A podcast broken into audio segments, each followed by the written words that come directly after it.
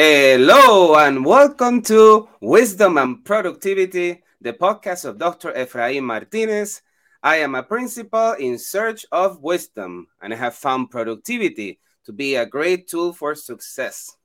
Today, I have the great and distinguished honor of interviewing Dr. Tori Trust, who is an associate professor of learning technology in the Department of Education and Curriculum Studies in the College of Education at the University of Massachusetts at Amherst. During her interview, we will discuss her own wisdom and productivity and the world of ChatGPT and education. Dr. Tori Trust, who are you? Good morning. And uh, well, who am I? That's a big question. But uh, as you mentioned, I'm an associate professor of learning technology I'm a teacher, a writer, a researcher, and I look at how teaching and learning can be enriched and enhanced with technology, both for teacher learning and for student learning. So that's my main focus for research, teaching, and leadership. And on a personal side, I love travel and I love sports. So that's kind of a me in a, nutshell. Wondering where is the, the your favorite place where you have traveled? Oh, um, it's between Iguazu Falls in Brazil and Argentina and uh, Costa Rica are kind of, I would go back there in a heartbeat, either of those places. Beautiful. Thank you for sharing that. So, uh, Tori, can you please walk us through your professional trajectory up to this point? Yeah, so it started back in my undergraduate program. I went to UC San Diego and I was a visual arts and film major and I thought I was going to be working in Hollywood someday as you know a big movie producer. And I did an internship in Hollywood and thought, nope, this is not my career. It was my junior year, so I was like, well, it's too late to change my major at this point. Uh, what else am I good at? What else do I like to do? And at that time, I was a, a resident advisor. I was very involved on campus in a lot of different organizations. And so I ended up moving into student affairs at UC San Diego after I graduated and realizing how much I love to be in the field of education. Uh, but around the same time, UC San Diego experienced uh, race riots and a lot of issues regarding equity, um, especially for Black students on campus. And I started researching that more and thinking, um, you know, what can I do to help improve or support this issue? And realizing that K 12 schools was, you know, the area to focus on so that students are better prepared by the time they get to college. So I left my job at UC San Diego, packed up, moved across the country with my husband to Washington, D.C. to work in one of the lowest performing elementary schools in the country. And um, it was quite an enlightening experience. And through that experience, I really recognized the power of technology combined with good teaching. And then I thought, okay, well, if I go, you know, I was, I was, at the time I was getting my master's degree in educational technology at San Diego State and, and really seeing the potential benefits when combined with good teaching. And then I was sharing that with my colleagues. I was trying to like help improve teaching and learning with technology. And it, my ideas and advice weren't really well taken up. Um, I ended up, you know, thinking, well, if I get a PhD, people will listen to me. which spoiler alert is not the case still but um, i went to a phd you know I, I, went to uc santa barbara to get my doctorate degree in education with a focus on teaching and learning and exploring teacher learning specifically with technology and from there i got my very first academic job at the university of massachusetts amherst which i am still at today so i've i've progressed from assistant professor to associate professor, and right now I'm on my trajectory to go up for promotion to full professor. Oh, congratulations! um, the the world academia um, um, uh, is uh, I have heard right that is publish or perish. Uh, what has been your experience uh, in that realm? Oh yeah, absolutely. I mean, you are I would say I, I, first heard when I joined the University of Massachusetts Amherst and the new faculty orientation that 80% of your time should be spent on publishing and 20% on teaching and 20% on service, which anyone who does math knows that's well beyond 100%. And it kind of feels like that is that you're supposed to be publishing nonstop. But, you know, I love teaching and I love putting time into teaching and finding that right balance between high quality teaching and high quality research and publishing, but also service to the field and the department and college and leadership. It's um, it's an amazing amount of time and finding those boundaries and figuring out how you can be productive is absolutely essential in the field because a lot of people can get lost in one way or another focus too much on teaching and not enough on research or too much on research but not enough on teaching and service so um, it's important to you know get a lot of mentorship and support and figure out that pathway really early on because by the time you go up for tenure it's too late to you know make that change. That's you know that's what they're looking at. Beautiful. Thank you for the great advice. So uh, like in back to the future Tori, if you could go back to any of the positions you have held in the past what will the Tori of today tell the Tori of then Oh, I think I would tell my past self, you don't have to please everyone. I think that's, you know, it's really in any job that I have been in, but especially in academia, especially when you're starting out, it's like you're the yes person. You know, sure, I'll serve on this committee. Sure, I'll do this. Uh, yes, I'll help with this. Yes, I'll join this collaboration opportunity. And uh, sometimes, actually, a lot of times that can really come at the detriment of your mental and physical health is you end up spending so much time trying to do projects and extra service and all of these other things that you don't have enough time to do the things that really bring you joy outside of work. And so i i really um, you know and there's individuals who take advantage of that. And so that's a really tough thing to learn in that uh, academic field, but I think in any career is if you're always trying to be the people pleaser, there will be individuals who will make sure they take advantage of that. And you know, in the last couple years, I've really learned to get better about setting those boundaries, really saying no, and trying to figure out, you know, who I am and what my pathway is. And when I do say yes, making sure that that's aligned with my vision and goals for my career. Great advice. Learn how to say no. Thank you so much, Tori. So let's talk about books. Uh, if you will have to gift two books, one fiction, one nonfiction to a loved one, what will those be? Well, the Harry Potter book series is really uh, what got me into reading. Interestingly, as a as a kid, I did not like reading at all, and my parents were both teachers were like, how can we, what can we do to get Tori to read? And they tried everything. And at one point, my dad went to a librarian and she had suggested this new series called Harry Potter. And so my, ba- my dad bought the book, wrote a little nice note in the cover, like, and then put it on my bookshelf. And I actually did not read it until two years later. I had met my really close friend and she was obsessed with the series. And I was like, well, I'll give it a try. try. And ever since then, I, you know, I went to the opening premiere of all the movies, and even my husband and I, when we were honeymooning in uh, all over Central and South America, the seventh book came out, and it came out first in English all over Central and South America. So we went, got the seventh book in El Salvador, and read it by candlelight for like I don't know 20 hours straight overnight so that book to me was what really launched my interest and excitement in reading and thank goodness it did because in academia you are reading nonstop all day every day. Um, in terms of nonfiction one that has really shaped my life is harvest for hope by jane goodall. Jane goodall's been a, a huge influence and role model in my life in the way that power of helping others connect with the environment and taking care of the world that we live in.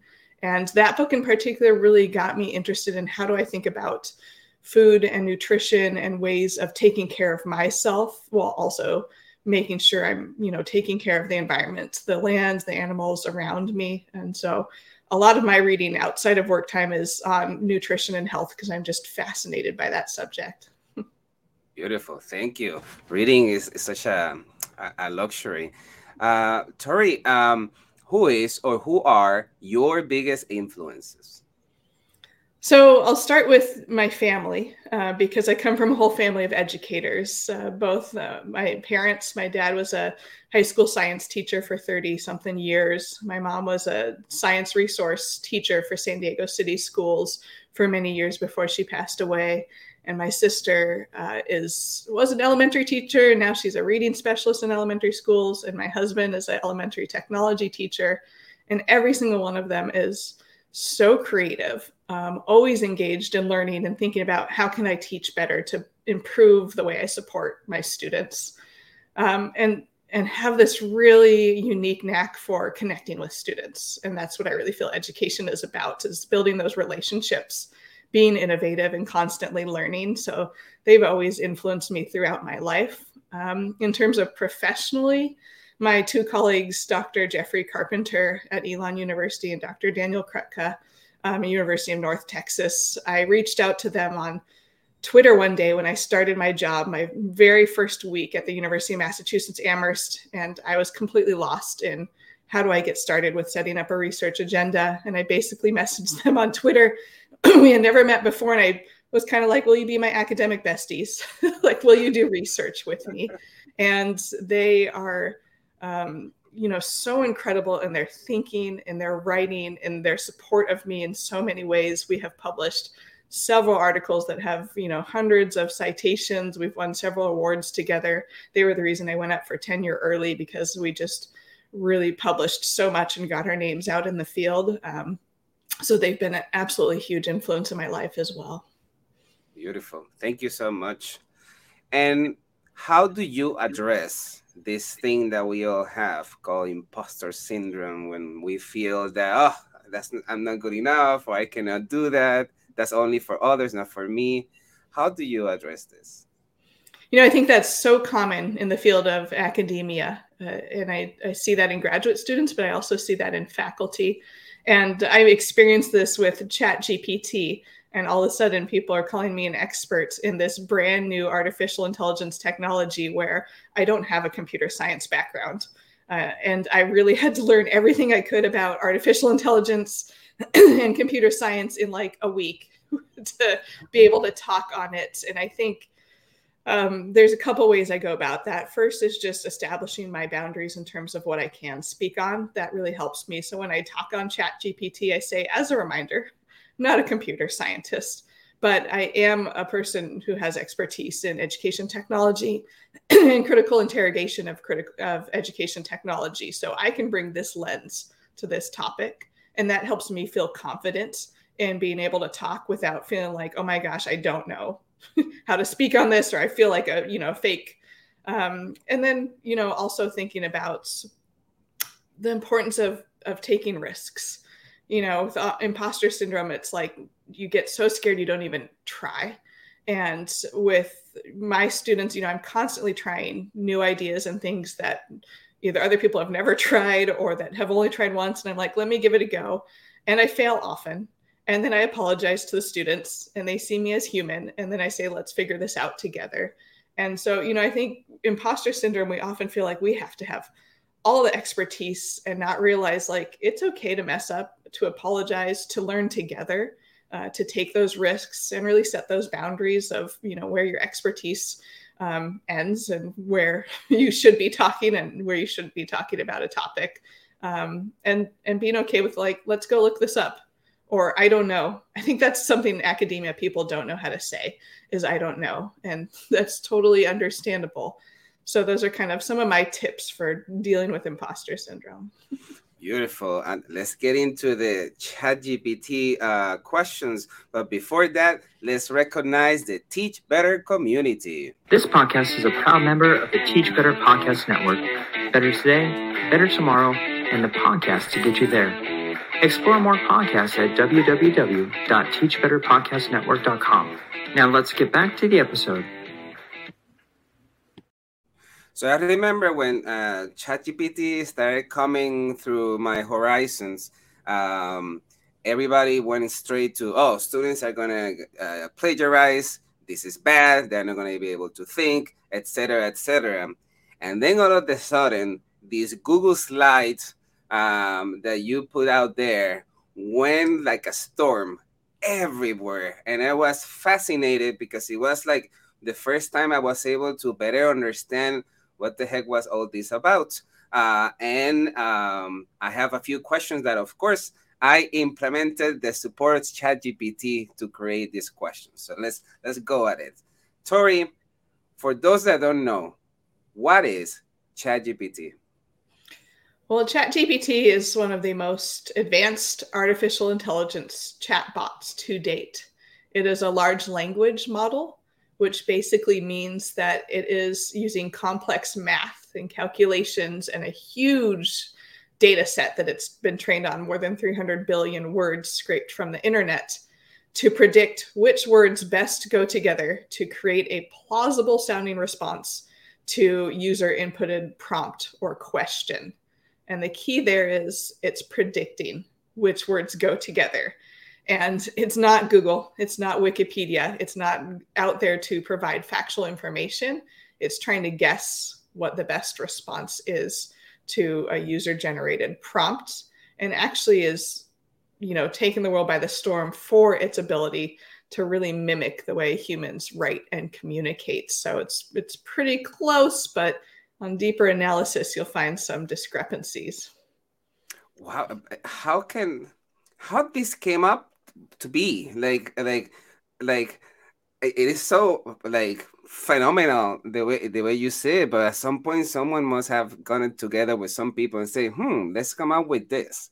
How how was this created oh goodness. I'm talking about imposter syndrome. I don't have the expertise that goes through the history of artificial intelligence and, and gpt but i do know you know this is something that people scientists and researchers have been working on for decades. I mean back in i think the 1950s or 60s there was the eliza chatbots of one of the very first chatbots to that could respond to very simple requests.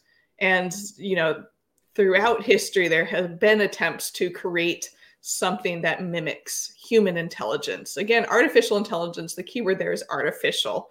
It's trying to get close to what humans can do.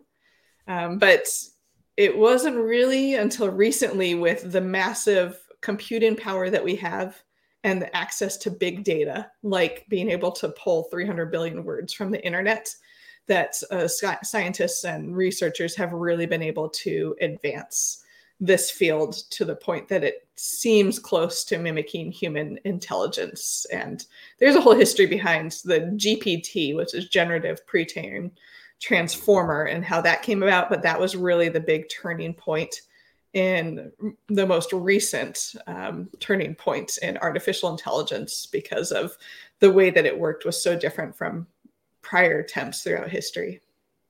Wow, that's fascinating. So, what would you say how ChatGPT is transforming the traditional learning landscapes in schools and universities? Well, I think it still remains to be seen uh, whether it's going to be truly transformative. I think every so often a big technology or something comes out, like massive open online courses, even Wikipedia, the internet, smartphones come out, and there's this big panic of do we really need schooling with these technologies, with this access to information? And here we are today, still, you know, having formal schooling and in many cases, a lot of teachers still teach without technology or with very limited technology in very old fashioned ways, even though we lived in this very technology rich world. So I don't know uh, how much influence ChatGPT will have because it's still in its infancy. It just came out in November 2022. But it is one of the first tools that I have seen many educators stop and question their role as the educator. Some asking, you know, is my job now obsolete?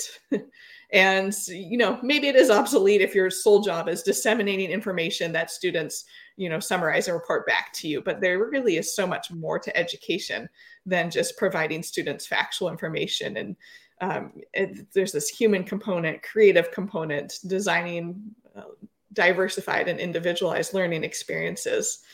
So I I think there's great benefit in just the tool getting educators to think differently about their practice. And often when I see how educators are thinking differently, it's going back to um, you know evidence-based best practices like student-centered learning, um, providing multiple means of engagement, uh, which is one of the universal design for learning principles. Uh, higher order thinking skills, things that ChatGPT can't do. So that makes me really hopeful to see how educators are starting to shift their practice towards okay, well, if an AI tool can respond to this prompt of compare and contrast Romeo and Juliet and the Great Gatsby, why do my students need to do that? And so then you can think about, well, maybe it can respond to that prompt, but what can students do next? You know, can they apply their knowledge? Can they write their own remix of the two books together to present the themes that they found throughout? Uh, can they design a, a, podcast series or a you know a, a video about you know their findings things that chat gpt can't do yet is this application of knowledge or creation of new media and products. Um, so that that has left me very hopeful. But to be honest the biggest changes i've seen is kind of like a change in the syllabus policy around academic integrity. So that's I think it's a, you know, we're taking baby steps right now is how do we make these small changes and have conversations with students about these tools and I'm hopeful that the changes will continue to, uh, you know, shift the way teaching and learning happens, but that still remains to be seen. I see.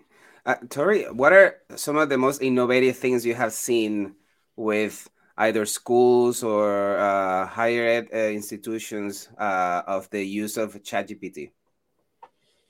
So, in the Cult of Pedagogy blog, which I love to follow for my own professional learning, they talk about ChatGPT as an example machine.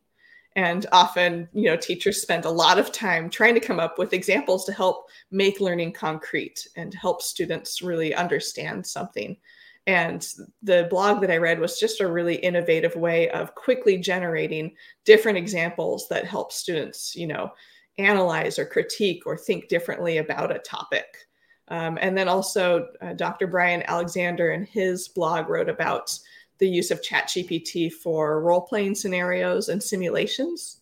And that's something that I think we could definitely bring more into education is thinking about let's not just explore the American Revolution by memorizing, you know, who the key players were and what the impacts were, but let's talk about let's role play what might have happened if this scenario changed or if this you know was different in history and having kind of you know conversations. Um, and then the third example that really interested me was uh, tate and colleagues who wrote an article about chat gpt talked about it as a teachable agent. And so I, we often think about chat gpt as you know just disseminating information. You go and ask it to summarize or explain but it is a chat bot so you know, having students have to teach Chat GPT, um, you know, string theory, for example, or I tried to teach it about my research on professional learning networks, and I had to really think about what prompts I would give it and how I would pro- provide different information.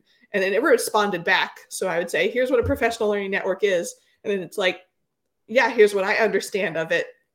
And it would ask me a question to follow up. And then we we me and the, the artificial intelligence i'm not going to humanize this technology would go back and forth. And it was you know it really helped like clarify my thinking around the concept. And you know anytime we teach we have to like deepen our thinking to be able to share with others. So those are kind of three really innovative uses that i've heard about so far with chat gpt in education. Beautiful. Thank you so much. Uh, the question of probably uh, most of my teacher friends is this. So thinking about plagiarism, what are the ethical considerations to be considered when implementing chatbots in education, and how can we ensure that they are used ethically and responsibly? Oh, that's a big question. And I think, you know, it's not just students who are turning to ChatGPT to plagiarize or use it for ghostwriting. I think as I mentioned, with it being one of the most advanced chatbots to date that can mimic human, writing, people in every career who use writing in some way or another, whether it's grant writing or marketing materials, social media posts, are trying to figure out what it means to use this tool ethically and legally. And we end up with some unethical examples like uh, Koko, the emotional uh, supports chat uh, service that you would type in um, you know questions around emotional or mental health and humans would respond. They swapped out humans for chat gpt but didn't tell users. And then they did after the fact and users of course felt deceived and tricked. And then big media outlets like cnet which published more than 70 articles generated by ai without telling readers that they were generated by ai and now we have politicians who are writing bills about AI, but asking ChatGPT to write the bills for them.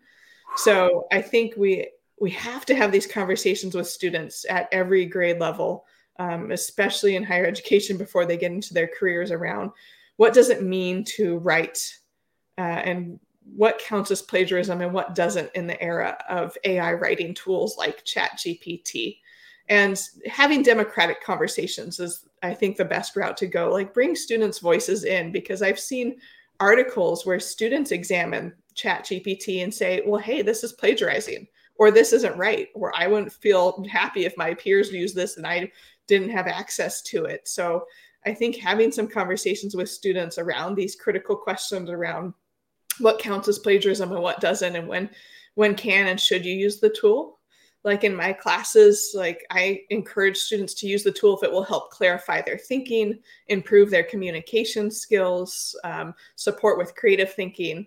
But if they are going to copy anything word for word directly from chat gpt um, to and currently my syllabus it says to cite it but i think i'm going to rethink that because chat gpt is not you know it's not a source. It's pulling words together from a whole bunch of sources. So I still have to have that conversation with students around should they cite ChatGPT or go and try and find the original sources to cite. So I think we're at this moment in time where you can kind of go one way or another. You can say, let's ban the tool, let's use plagiarism detectors, and that creates a whole sorts of obstacles, especially for students with disabilities and language and learning um, and communication struggles, traditionally marginalized students, which will create more surveillance and monitoring or we can you know go the more uh, student-centered democratic route of having conversations and building academic integrity policies into classes and syllabi around what it means so that when they do get into careers hopefully they don't end up like Koko or cnet just you know having chat gpt do the work of humans without letting others know. Um, so that's that's my hope is just to encourage educators and students to really have some critical conversations around this topic Beautiful. Thank you so much. And uh, if if life was a movie and you could fast forward to the future, what do you think uh, chatbots and ChatGPT are gonna be? How are they gonna be evolving throughout the years? I know these are guessing, but uh, what is your best guess? I mean, I can barely think like the next year what ChatGPT will do. I know that uh, GPT four is supposed to be released relatively soon. So we're on GPT 3, which is Chat GPT. And GPT 4 is, you know, exponentially more advanced in terms of the parameters that it's built on. And I'm, I'm already thinking like Chat GPT is close to mimicking human writing. What will GPT 4 come out? And that's within the next year. So, how do we think about the future where it will, you know, these types of artificial intelligence tools will continue to be programmed to be more intelligent and more human-like. And my my best hope is a world where humans and AI interact in ways that improve human life, human productivity, human thinking, and communication.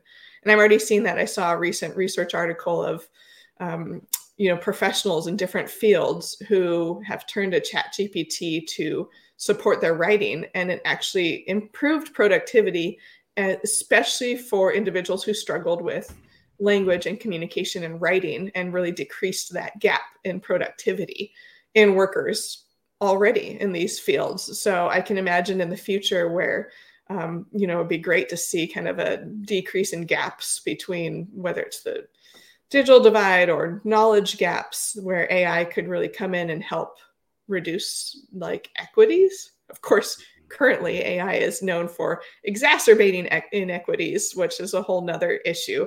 Um, but I, I, try to remain on the cautiously optimistic side that maybe humans are turning to AI to boost their productivity, their creativity, the way that they think and interact and learn. Beautiful. Thank you so much. I feel illuminated with my questions at ChatGPT. Let's talk about the productivity of your wisdom. As you know, uh, being successful in any field, people need to be on top of their productivity. But this looks so different for so different for for everyone. What does it mean to you to get organized to ensure that you still can do like traveling and all this fun stuff that you do? oh, time management is something I learned, you know, very early on. And in, in college, I was working like three different jobs. I was on the track and field team, which was about 20 hours a week of practice and competitions. And then I was doing a full time class load. And my resident advisor job alone was another 20 hours a week of work. And I had to learn very quickly to keep on top of all of that and maintain my high GPA to you know figure out time management. And so back then i had uh, three calendars. I had my imac calendar my apple calendar that is where i put all my events. So resident advisor events all my work events anything because that little reminders pop up on your computer. And then i get the student planner every semester and i would as soon as i got all my syllabus for all my classes i'd go through and i'd map out the entire semester for every single class of what was due when, you know, starting with the end and working all the way back. And then for daily, I had a little whiteboard. And so each week I would write out on the whiteboard my seven days of the week and what I had to do every single day between those two calendars, between homework and events and everything else going on. And it was like such joy to mark things off my whiteboard just go and be like, yeah, done, did that one. Um, and that was what I had to do to keep on top of everything. And it has continued today. You know, I still have I have two calendars. I have my iCal calendar where I keep most of my life organized, but I have a work calendar for uh, a lot of you know webinars and Zoom meetings and all of those things are on my Google calendar. Um, and then I use things like Google Keep um, to mm. kind of my digital age to do list where I can check things off and um, then like new tools like the snooze feature in gmail which i just discovered maybe a couple months ago has been a lifesaver because i get overwhelmed with too many emails and sometimes i'll just move those emails to events on calendars and that's a whole extra step and once i discovered the snooze feature where it's like okay i don't i don't have time to get to writing this project for another month um, I will just snooze this till then. So I have a whole bunch of email snooze that come up here and there, but it really clears my mind so between the two calendars and the different tools that I use so that when I do try to fall asleep at night, I'm not racing through what are the things I forgot to do or I need to do this week. And so having these different tools has been really essential for, you know, clarity of thinking. Um, and my favorite tip, because uh, a lot of graduate students ask me, like, how do you, how are you so productive? Is that when I do map out my calendar, so I have a good sense of how long it'll take me to write something. Um, mm. And so I might put like three hours on Wednesday morning to write chapters, you know, one and two of a book that I'm focusing on. If I finish that faster than the three hours, then it's free time. like I don't then throw in a whole bunch of extra like okay well now i can get to email now i can do this. No it's like now i can get out and go for a walk or like have a little treat or you know get out and about. And that motivates me to be more efficient and productive and not just say okay three hours i'll just check some email for a bit i'll do this for a bit and kind of drag it on. It's like no i sit down and i get through what i can. Sometimes it takes all three hours which is a bit disappointing um, but if I do finish early, you know, I count that as a treat and that helps me stay on top of things. And when you write, uh, like, do you enclose yourself in a place? You put music, you put candles. Like, what what does it that work behind the scenes looks like? Well, I write at home, which is to me the the easiest place to write because it's quiet um, and there's no interruptions. I take my phone and put it on silence and flip it upside down so I don't get distracted. I make sure not to check my email. Although to be fair, in that those little treats, I don't know why I consider email a treat, but it's a it's a mental break. So I might write for 45 minutes. And if I get stuck, just pop open email and be like, I can respond to a couple of these. Um, but yeah, and I have like a like 30 inch monitor. so I have, you know, the ability to put two documents side by side, and that is absolutely essential. I try to write on my laptop, and it, it takes me like twice as long because you're flipping between especially with like research and literature reviews you might have like 30 tabs of articles open and then like you're writing um, or often i'll have the same document open on two different tabs and i'm trying to go back and forth of like what did i say earlier in this journal article or i need to add in a reference and rather than losing my place here um, so yeah so it all takes place you know at home working on writing i do writing you know a lot. That's a huge part of my job, whether it's research articles or, you know, blog posts or news articles, trying to get my work out there. Um, and that's that's it. No music, no other distractions. I have noise canceling headphones, my AirPods, and those little breaks that I mentioned that I built in are essential. And uh, I have my super adorable Chihuahua who is behind me in this virtual background. And she's sometimes the break that I need is like, okay, I need to take her outside. So let me get up from this chair, move around, go stand in the sunlight for a bit, and then bring her back inside. Okay, I'm ready to sit down and start writing again. Beautiful. Let me uh, let me ask you. I'm sure with all of the all these years of experience, uh, what lessons have you learned in terms of dissertation writing? Uh, for me, it was like for me, it was like the most monumental thing I did. And then when years pass, you're like, nah, that wasn't really that bad. Uh, what advice do you give to your students who are working on their dissertations? Oh, goodness. In terms of writing, yeah. I mean, it's a lot of what I've been talking about in terms of mapping out what they need to write and when. And so I try to set deadlines when I meet with my doctoral students of, you know, okay, in the next month, we're going to meet you know, one month from now, I would like you to have this chapter ready and sent to me in three weeks. And then I try to talk to them about, okay, you really need to map this out on your calendar, what it means to write this 50 page chapter. That means you're writing, you know, like 10 to 15 pages a week or more.